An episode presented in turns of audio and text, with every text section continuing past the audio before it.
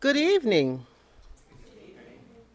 Oh, now I know it's a little dreary outside. Good evening.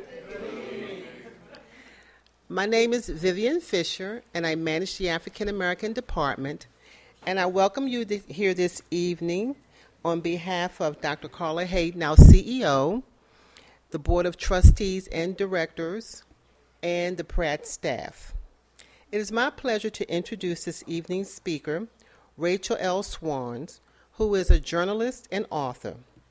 She is a correspondent for the New York Times, based in Washington, D.C., and she has written about domestic policy and national politics, reporting on immigration, the presidential campaigns of 2004 and 8, and First Lady Michelle Obama and her role in the Obama White House.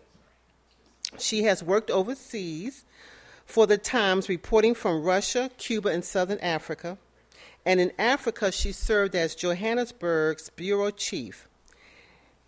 While she was there, she reported on the turmoil in Zimbabwe, the challenges of racial reconciliation in South Africa, and the civil war in Angola. Prior to her joining the Times in 1995, Ms. Swarns worked for the Miami Herald, reporting from Haiti and Guantanamo Bay, Cuba. And she covered both the Los Angeles riots and the aftermath, aftermath of Hurricane Andrew.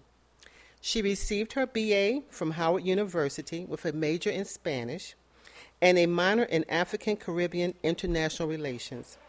And she also received from the University of Kent in Canterbury, England, her MA. It is my pleasure to welcome Rachel L. Swarns.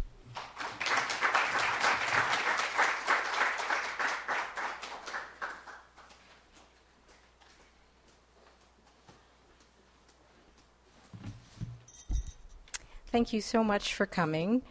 I'm very happy to see you all, especially on a evening that looks like it could be so stormy. So thank you.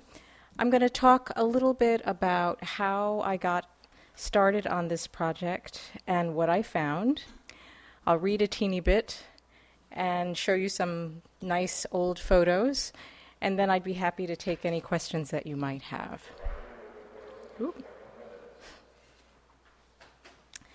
Um, as you heard, um, I'm a reporter with the New York Times. I work in Washington. And um, I've covered many, many things uh, at the Times um, since I started there in 1995.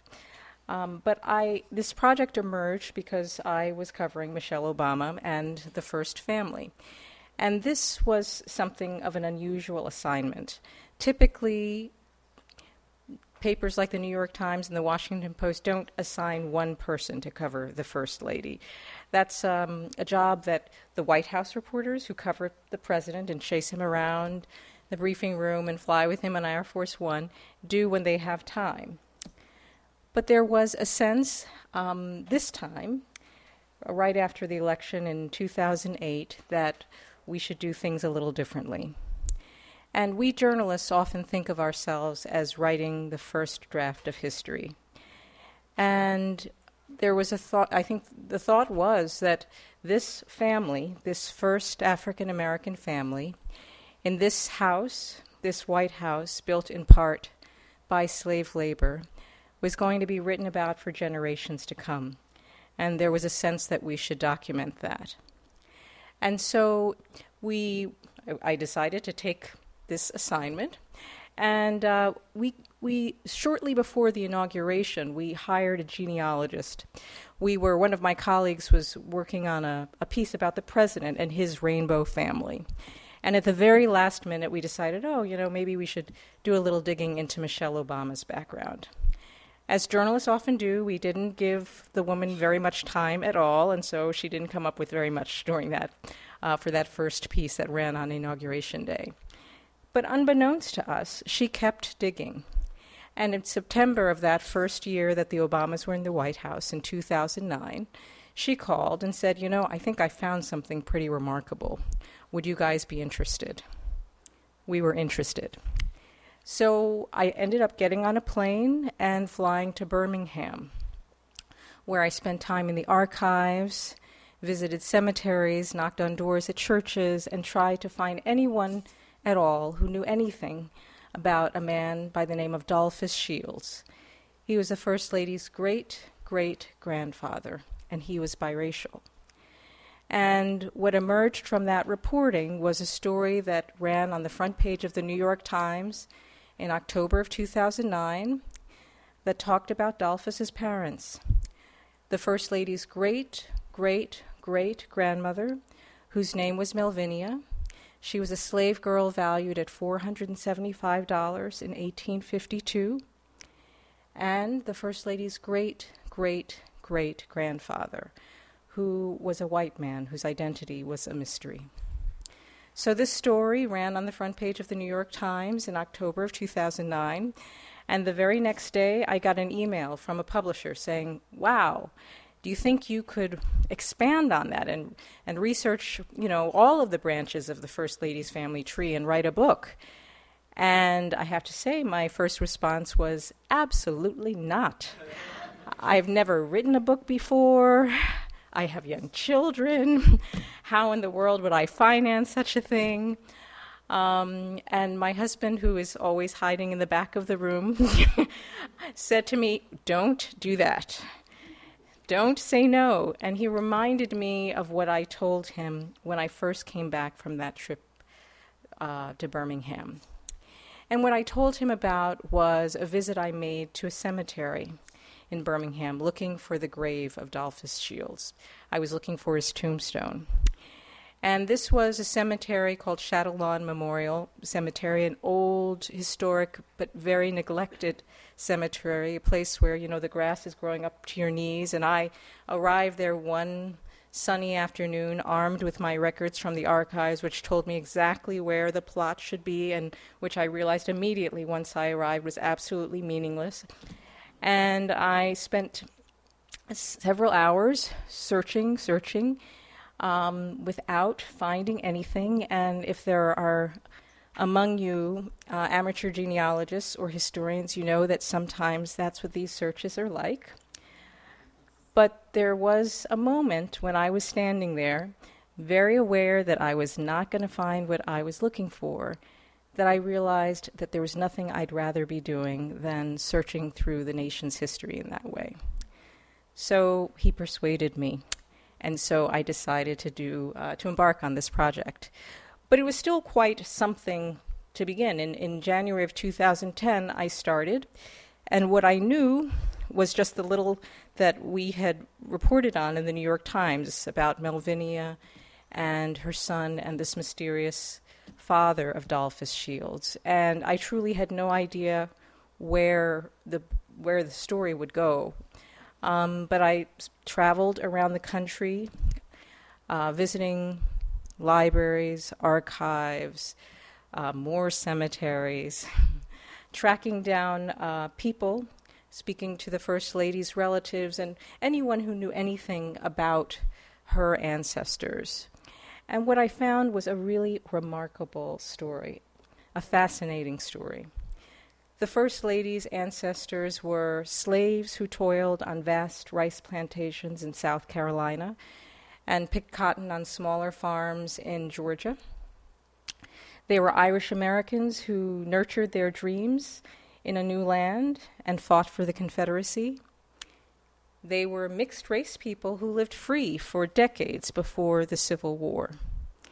And over and over again, there were these remarkable women the First Lady stands on the shoulders of some women who lived amazing lives, even though they were constrained, enormously constrained by the circumstances and the times in which they lived. So I told you a little bit about Melvinia, her great great great grandmother. She was torn away from everyone she held dear when she was about eight years old. She lived in a, on a farm in Spartanburg, South Carolina and when her master died, was shipped off to Georgia.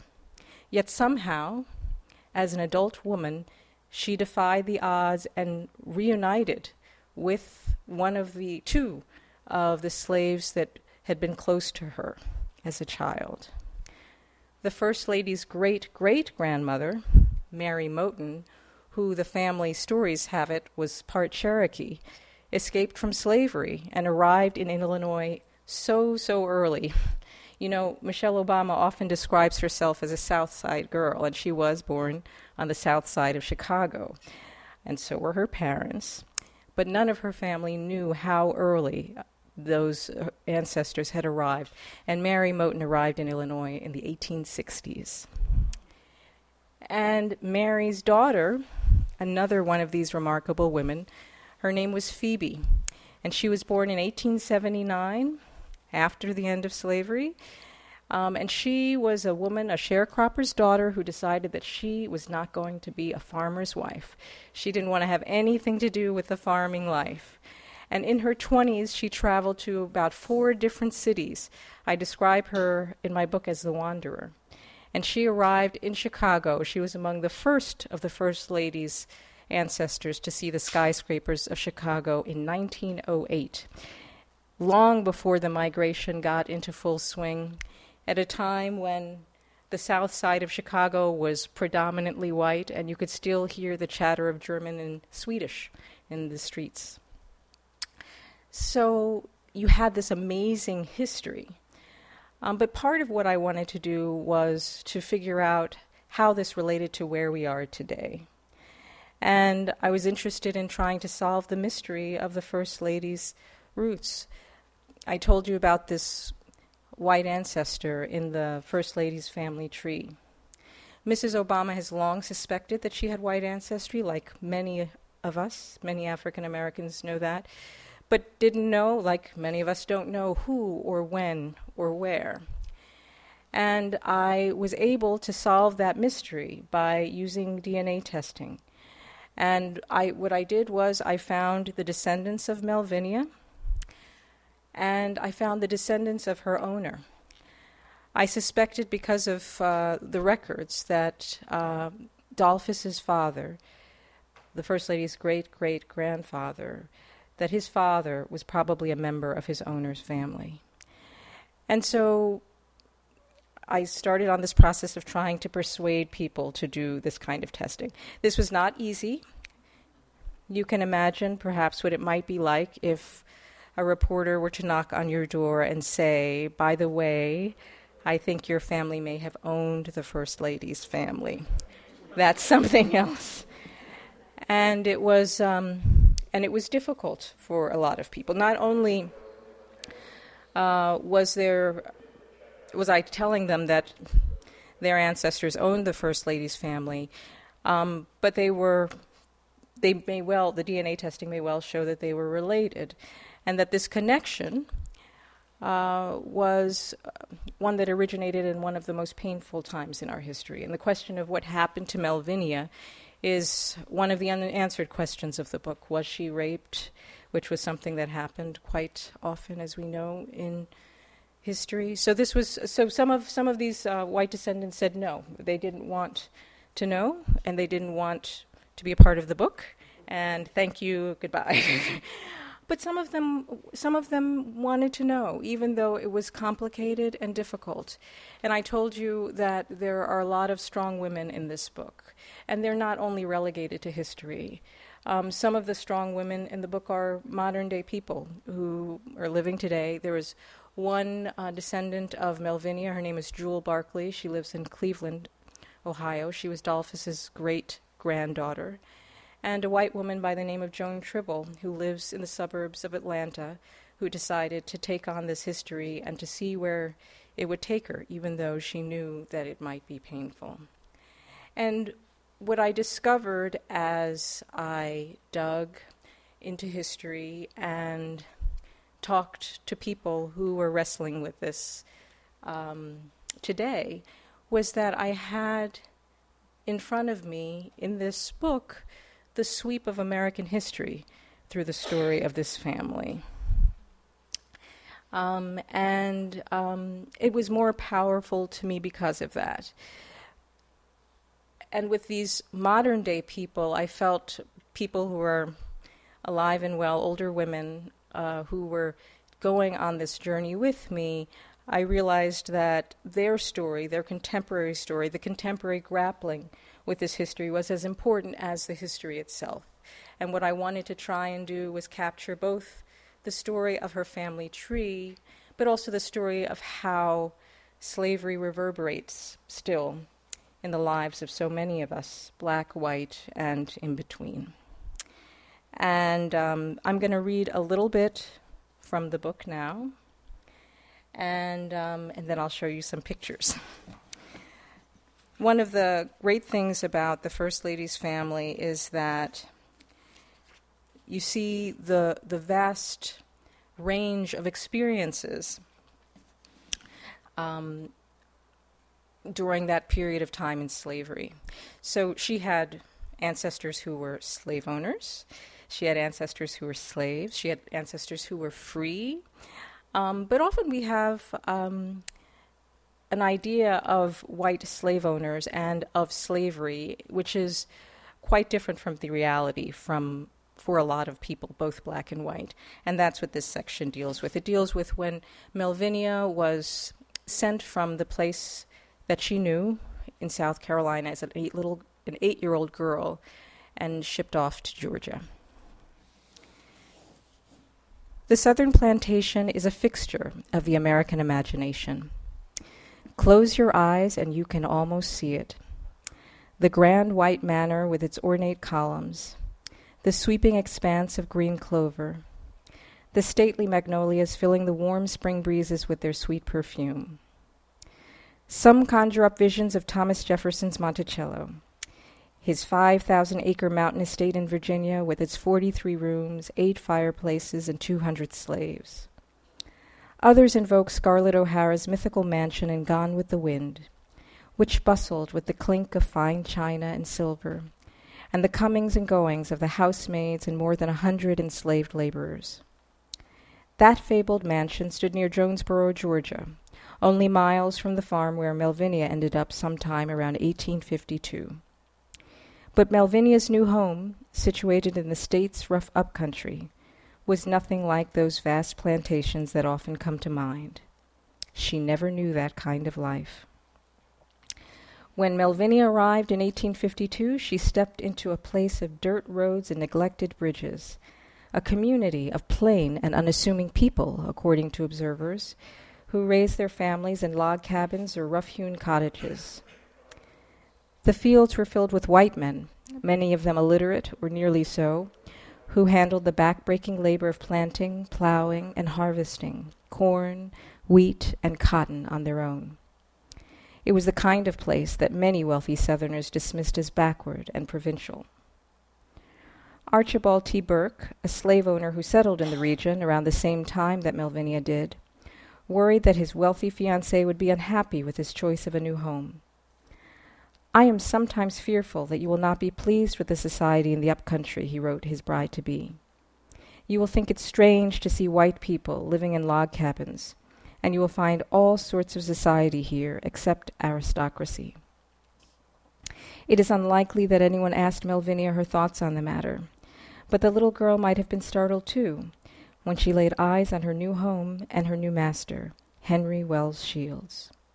He was a man in his prime, a property owner, in his mid 30s and the married patriarch of a growing clan that already included eight children. Yet he, like the other white yeoman farmers in the county, worked the land with his own hands. He had never owned a slave in his life. There is no record of this first encounter between Melvinia and Henry, between the dark eyed slave girl and her new white master. There is no way to know whether Henry felt at a loss at that moment, uncertain of his bearings as he looked at this young child suddenly thrust into his care, or whether he had been eagerly waiting, praying for this day to come. Born in South Carolina, Henry had been trying for at least four years to carve out a future for himself in the rocky, middling soil in upcountry Georgia. Melvinia's arrival and that of her enslaved companions, Tom and Mandrew, completely transformed his prospects. He was now, suddenly, a member of the county elite, the tiny, privileged class of men who owned human property. As for Melvinia, she was forced to adjust forced to adjust to a completely new existence. She had been a little girl nurtured in a bustling community of African Americans. Now she would be one of only three black slaves in a sea of white faces. Once the favorite slave of a wealthy family, she was now the prized possession of a farmer still struggling to make a name for himself. No matter how much or how little she knew about Henry that day she stood before him in Georgia, she certainly understood that her fate and her future and her very survival rested in the hands of a man who was still learning how to be a master. I should say before I go on to uh, the photos, which will give you a sense of some of uh, the people I've been talking about, that the First Lady also has some Baltimore history. So many of her ancestors were scattered across the South. And sometime in the early 1900s, um, a, great aunt of hers left North Carolina um, and moved to Baltimore with her husband. And they arrived here sometime around 1907 and lived, and I'm going to mispronounce it. Someone's going to, someone will help me. Um, I'm going to spell it so I won't embarrass myself. A I S Q U I, Aisquith. That's where they lived. she um, uh, and he he was um, he worked in a quarry, and they were they were here during a time when segregation was first beginning to take hold. Some of you may know that Baltimore has the distinction of passing some of the earliest uh, residential segregation legislation, and they lived here during that time. And they didn't stay long, and maybe that's why. Um, but they ended up playing an important part, an important role in the First Lady's family because sometime in the 19 teens, um, the First Lady's grandmother ended up an orphan in North Carolina. And we don't know what happened to her parents. Um, but her great aunt and uncle collected that little girl and brought her with them uh, when they went to Chicago. And um, that grandmother of uh, the first lady, her name was Rebecca. Her, she's descended from that group of free blacks uh, who lived during the before the Civil War in the North Carolina, Virginia area. Her last name was Jumper, but she adopted um, the name of uh, these relatives of hers. She, she was known as Rebecca Coleman uh, for much of her life. So the First Lady's ancestry extends all across the country, even here. Now, I'm going to try and show you some of these photos. I am not a techie person, so let's hope that the instructions I had I could follow. Do I have to be closer? Oh, that was not the right one. That's, there we go. No. Is our guy here? Sorry. Okay. Can I get it back?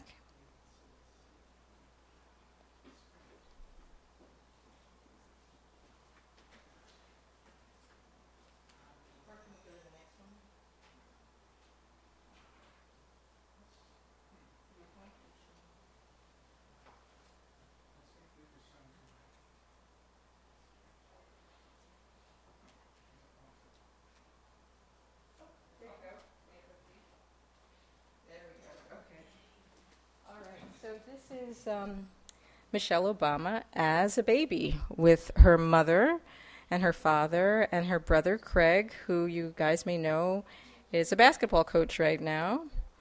And um, Melvinia and Dolphus are um, on her mother's side of the family. This is uh, Joan Tribble, the woman who I told you lives outside of Atlanta who was willing to uh, do DNA testing and to dig into history to see what it showed.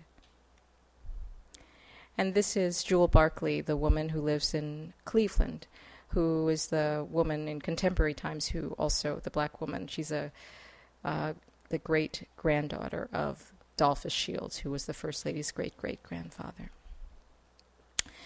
Dolphus's daughter, Pearl, um, ended up moving to Cleveland. So the family, he, he left, he was born in slavery in Georgia, moved to Birmingham, and uh, it, the family sort of split during the migration. His daughter, Pearl, ended up working in Cleveland, and Jewel, the woman you saw before, is her granddaughter. And a branch of the family, his grandson, ended up moving to Chicago. And this is Dolphus Shields. You can see him on your right, the First Lady's great great grandfather, who was biracial, and he was quite a remarkable person in the First Lady's family tree. As I mentioned, he was born into slavery around 1860, and um, sometime in the 1880s moved, set off to Birmingham, and he lived quite a remarkable life. He was a carpenter who managed to buy his own house in 1900, uh, who ran his own business, a carpentry business in downtown Birmingham, who founded two churches there that still stand today, and was so well known in church circles in um, Black Birmingham that when he died, the news appeared on the front page of the black newspaper at the time. He moved the family from, um, you know, the farming life, from the sharecropping life into the working class. And this is Dolphus again as an older man. And Dolphus again with his extended family in front of his house in Birmingham. This is the tombstone of Henry Wells Shields, uh, the man who owned Melvinia, who I told you about, Irish American. Uh, we don't know much about those Irish ancestors. The family story on the white side of the family is that they came in the 1700s and that Henry's grandfather, Andrew, fought in the Revolutionary War. Um, if that's true, then the First Lady could join the Daughters of the American Revolution. we don't know, though. It's been hard for me to establish whether that is actually true. Um, this is the tombstone of Henry's son, Charles Marion Shields, and the DNA testing suggests that he was the most likely father of Dolphus Shields. This is the First Lady's aunt on her father's side, who was very helpful in doing as I did this research. And this is Phoebe, who I told you about, the one who didn't want life in the farms and traveled from city to city until she arrived in Chicago in 1908. And that's her husband, James Preston Johnson, who was also another wandering man who was a, a minister, uh, a mason, and he owned several shoe repair shops in Chicago and the surrounds of Chicago.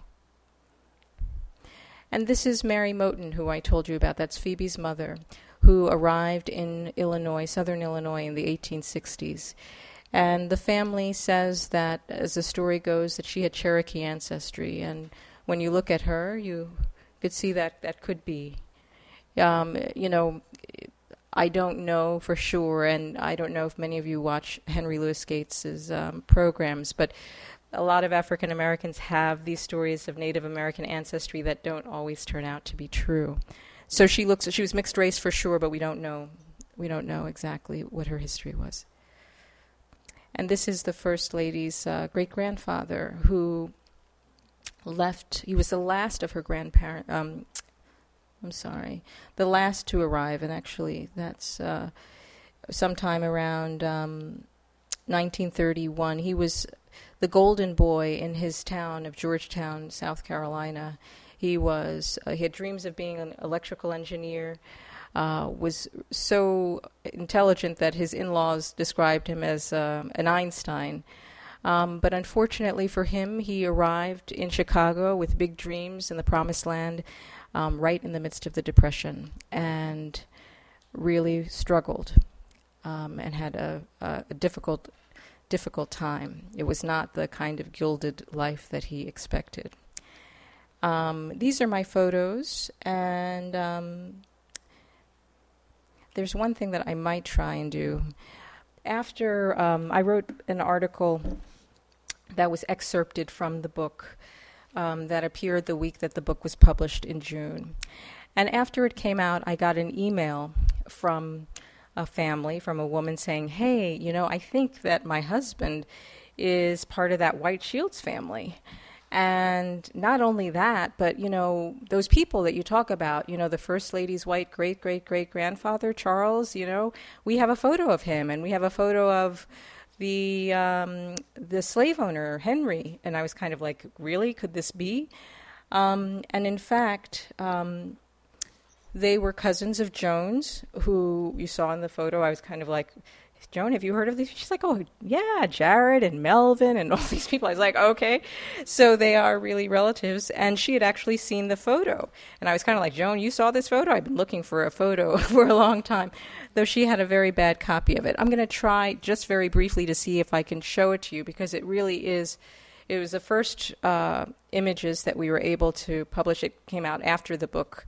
Um, came out, sadly, but we did run a picture in the New York Times. I might just check quickly.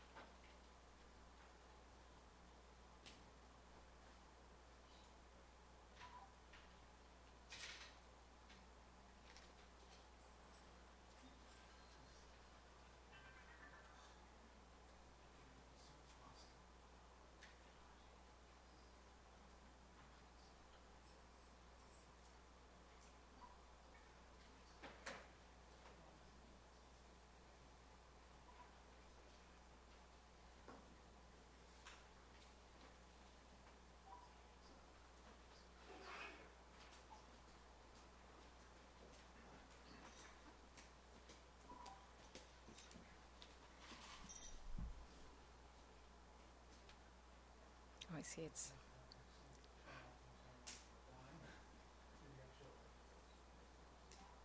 It's counting down the seconds for us. okay.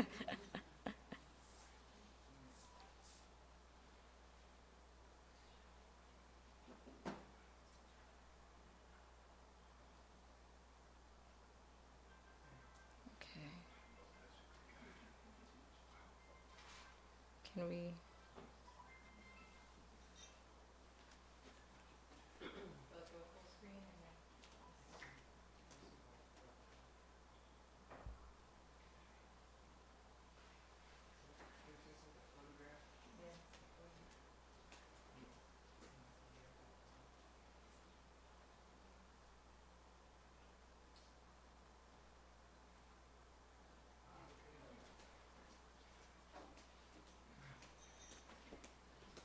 Thank you for your patience. so, um, the bearded man um, is Henry, who I was reading to you uh, about. Um, who? No, the bearded man. He's the only, the, the older man, the elderly man with the beard, who's seated. Yep. Yes, the, he's seated with the long white beard, and um, and so he is the one who um, inherited um, Melvinia and uh, two other slaves. The woman um, who's sitting next to him, there's a child in between them, is his wife.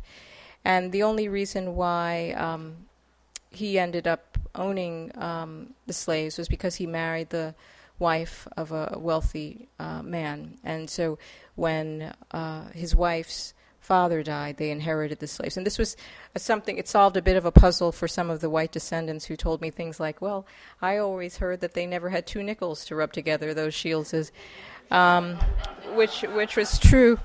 Um, but they didn't, they didn't buy, they were not wealthy people, they inherited their slaves. And the man who's looking kind of contemptuously ah, over, who's uh, third from the right, third from the left, I'm sorry, who's kind of looking up um, that's Charles, and so that's the man who DNA testing is, suggests is the most likely uh, father of Dolphus Shields. So, and the first lady's great great great grandfather.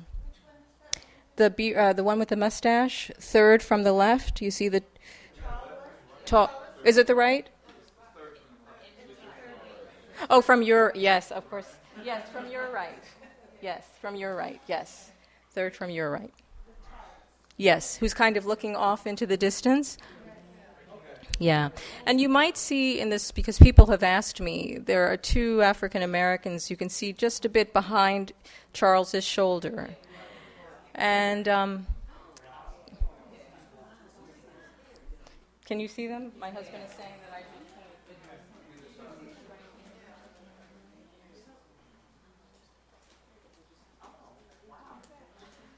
So um, people have asked, well, who are they? And actually, this family um, knows everybody's name. They had uh, so this picture dates back, they think, to about 1884 and um, those are uh, the, from that we're not sure exactly, but the names are not names of people in the First Lady's family, but they do correspond to names of other slave owners who lived around uh, the Shields family um, at the time of slavery. So they may have been um, people who were working for this family. And uh, one interesting um, in addition to uh, finding this photo after this article ran, um, the town of um, of Clayton County, Georgia, where Melvinia lived as a slave, um, decided after that first article ran to erect a monument to her, and they unveiled that um, last month and they invited some of Melvinia's descendants there. And at the very last minute, I thought, well, I don't know, maybe some of the white descendants would come. And they did. And so the black extended distant cousins and the white distant cousins of the First Lady, um, the descendants of the slave and slave owner, and cousins themselves, met for the first time in uh, Georgia a month ago. And um, no. it was something to see, though. Um, they posed for photos together and um, talked and had a meal together. And, um, you know, I don't know that anyone thinks they'll keep in touch forever, but it was still quite a day. Anyway, I want to thank you guys for listening, and I would be happy to take any questions that anyone has. Thank you.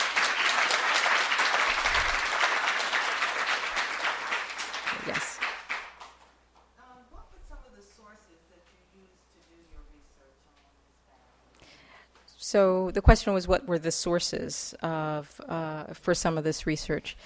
And really, you know, I did what a lot of people are doing, you know, with their own families, which is, you know, death records, census records, marriage license, property records, because uh, some, you know, African Americans appear in property records, wills, um, I was able to, you know, sometimes I, I used some sources that gave me um, a sense of the period, if not of the individuals. So for that, I relied on the Freedmen's Bureau records, where I didn't find, for instance, any of her um, ancestors listed by name, but Melvinia lived in Clayton County, Georgia, and I found the records from that period of time, which described what was happening in that, you know, people were looking for relatives, moving all over the place, um, struggling because of drought, um, Civil War military records, uh, pension records. Um, there's something cool called the Southern Claims Commission records, if people know. Um, some of those are wonderful. This is after the war. You could uh, apply to the government to get uh, reimbursed for what you lost during the war. And those are wonderful because they have first person, you had to write an affidavit, and so you get first person accounts of what happened. So those were some of the records that I relied on. Yes. You mentioned speaking with Michelle Obama, but I, I wondered, did you interview her or mm-hmm.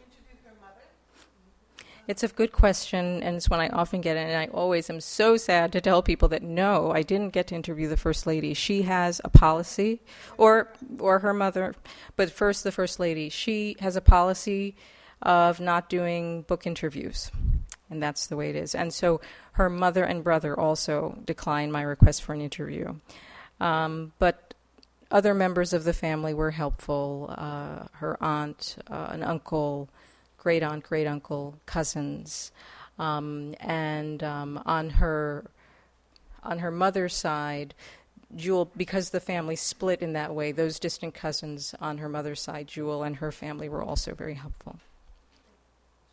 Yes. Um, did, you, did the first lady receive a copy of, of? Yes, and so basically, I hoped, kept hoping that she might agree to an interview. But anyway, um, I briefed her staff along the way um, as I was doing my research and provided copies of the book to her staff and to her before publication. So I don't know what she thinks, uh, but I hope that she finds it fascinating. Yes.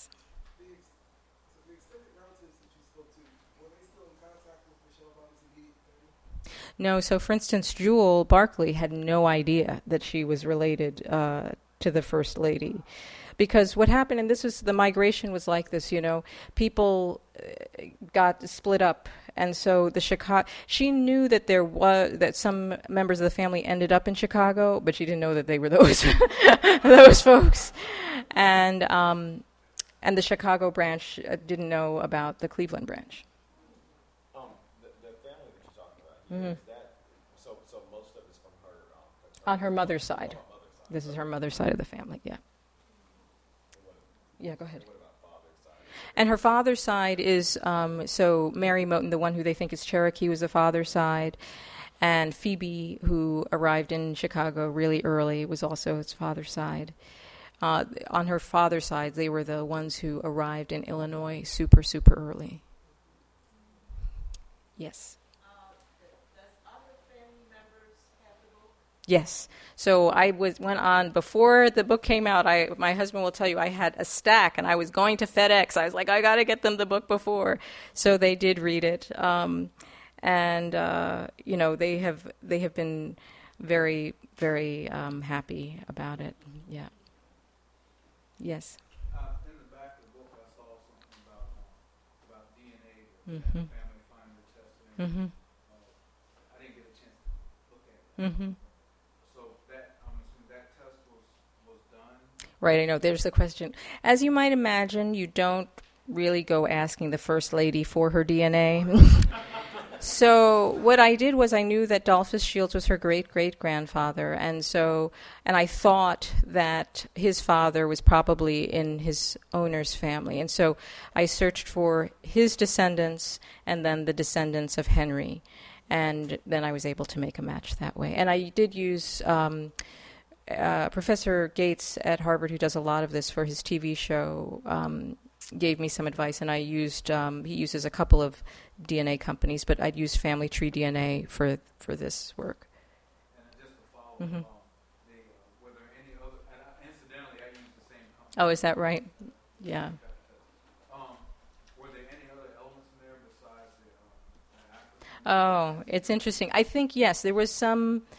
Um, I think there was some Middle Eastern, um, and I'm not sure where that came. I did not find. Uh, we were hopeful of finding the Native American ancestry to see if we could confirm the family, the oral history, but we didn't. We didn't see it. Was he really Irish? Oh yes. Is there anyone else here? Wait, let me get someone in the back. Yes, uh, Melvinia, how old was she when she was free? So she was in her 20s. She was about, in 1865, she was about uh, in her early 20s.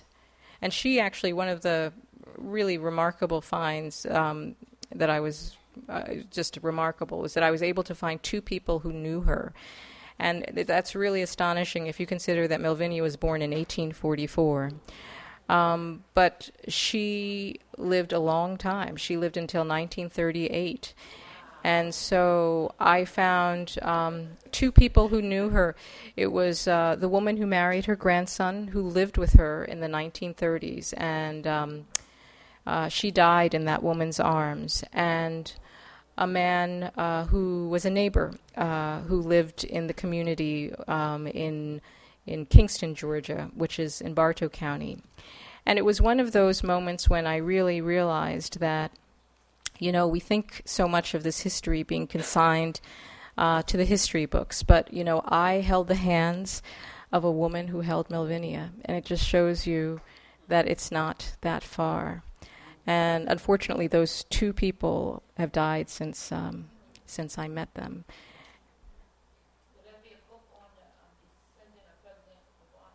Oh, there are lot. There are lots of many books about the. But there has there has been interesting research done into um, his ancestry too, and he has Irish ancestry, um, and then obviously his family, his father's family, is from Kenya, and um, his siblings, um, uh, his cousins from from Kenya have written uh, books, and his sister actually has written a children's book. There are lots of uh, books on uh, the president.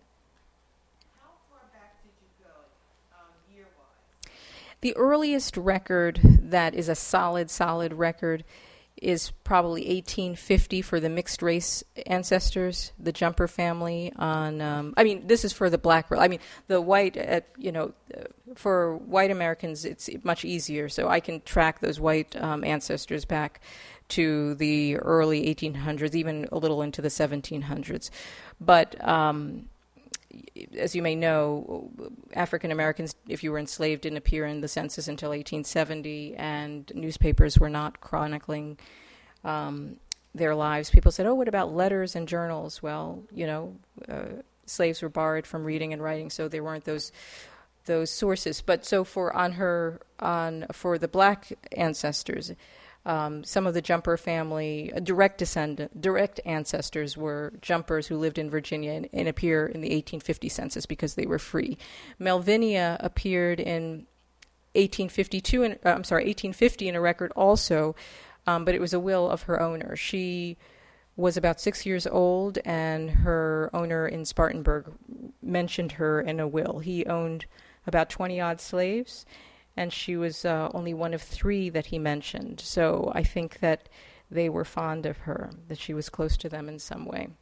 Um, there are other members of the family that, that I think, you know, there are a lot of questions. For instance, on her father's side, her uh, great grandmother's name was Rosella Cohen. And when that first article ran, a lot of people wrote in saying, oh, wow, is there Jewish ancestry there? And um, there's some intriguing um, hints of uh, connection to a prominent Jewish family that lived in Georgetown, South Carolina, the Cohen family, and they were very prominent. They were in the state legislature. They, you know, some members met George Washington. They held very prominent positions in um, civic society there, civil society there, and they were slave owners. Now, I think uh, Rosella's father, or her parents, look most likely to be Caesar and Tyra Cohen.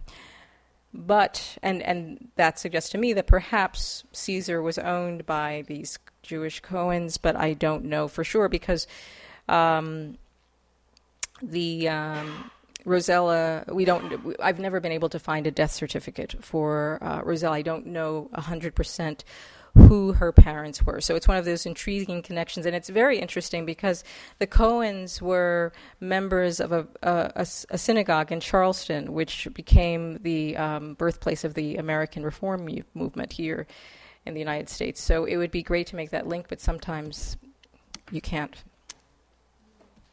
Everybody has answers. Mm-hmm.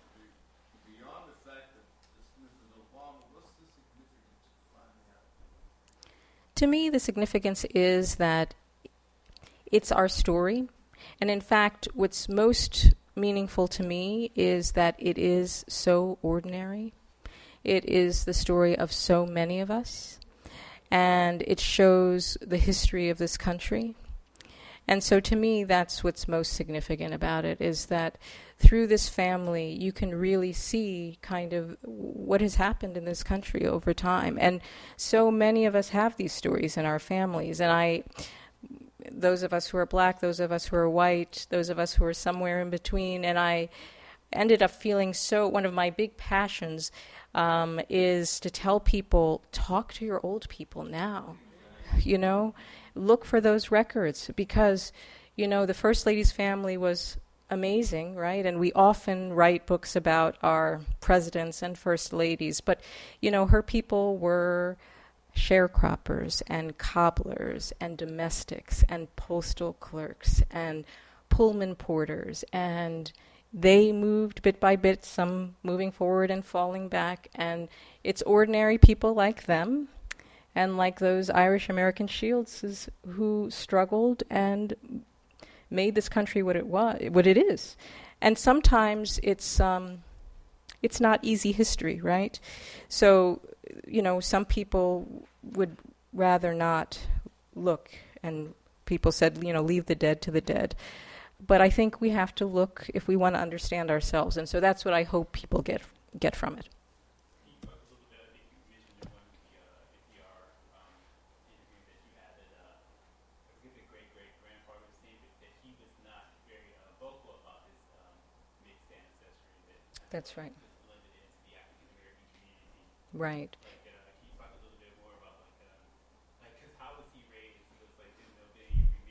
had.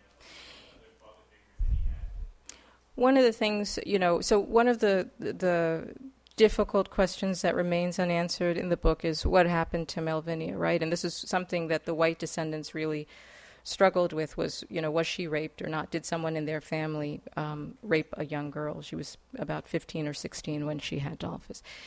And, um, you know, it was a long time ago, one, um, but two, the people who knew Melvinia said she never talked about it she they knew they knew her they knew those children dolphus and henry who is another character another member of uh, the first lady's family who i feel great fondness toward um, they knew that she was a dark-skinned woman and that she had these very light-skinned children. They suspected that she had that they had a white father but no one talked about it. She didn't talk about it. They didn't talk about it. And um, dolphus on his death certificate um, named Melvinia, who she um, was known as Maddie, and the question of her marriage I'll t- tell you about too. So his mother appears, Melvinia appears there, um, but under father, someone wrote "don't know." So there's been a question too of whether he knew who his father was. Though a, really intriguing thing is that one of Charles's, the white great great great grandfather, the one we think anyway is, one of his sons moved to Birmingham and lived there around the same time that Dolphus did. In fact, in the 20s, um, this uh, half brother of Dolphus's lived.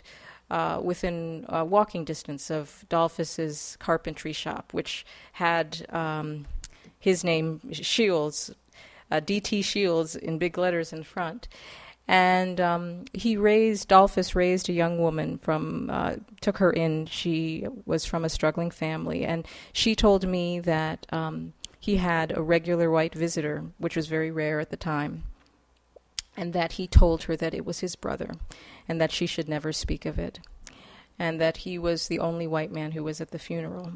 So whether this was, you know, this man, I don't, I don't know. Um, Melvinia, there are some hints that she might have married because she appears in the census as with the surname Magruder later in her life, um, and I just was never able to find a, a a wedding, a marriage license for her.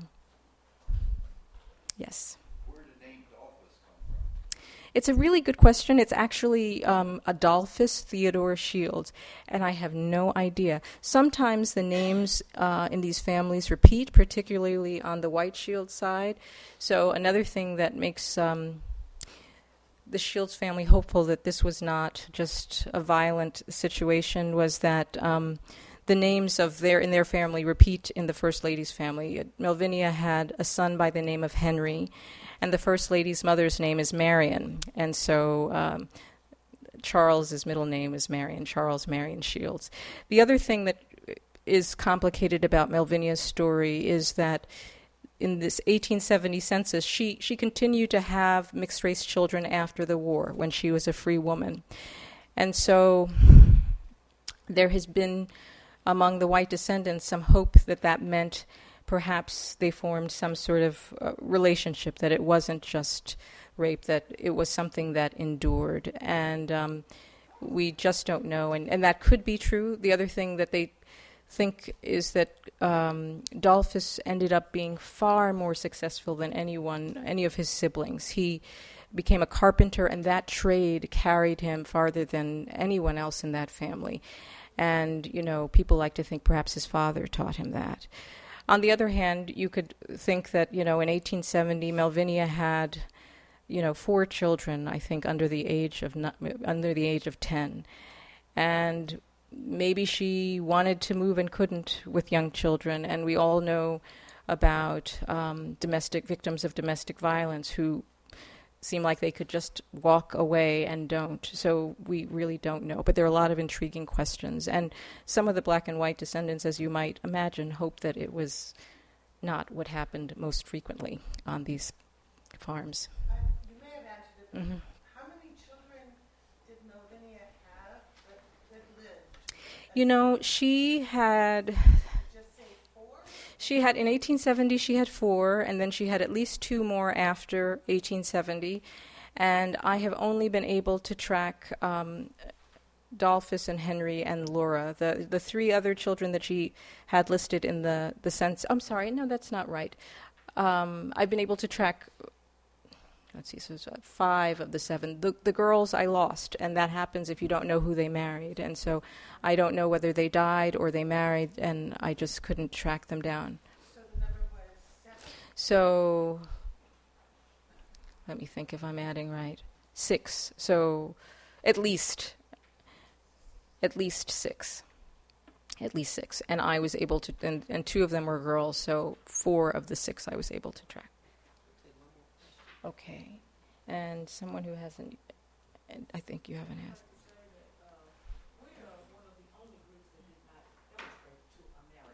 Yeah. Hmm immigrated. Yeah. Yeah. Uh,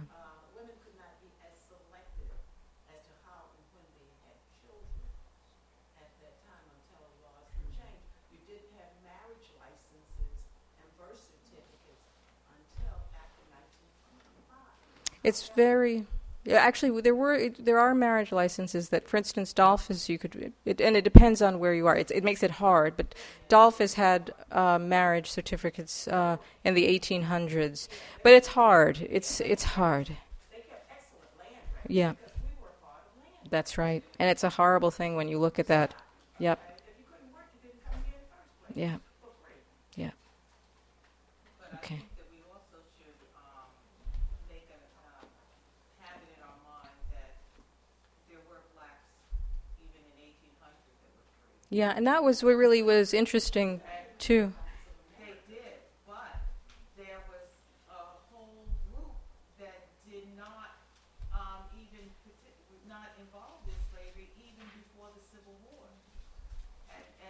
Yeah, because some came as indentured servants, for instance. Yeah. Yeah.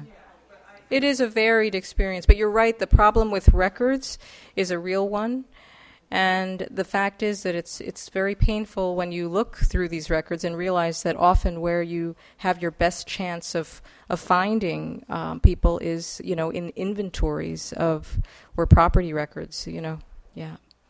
Well, I think I'm going to sign some books. Thank you.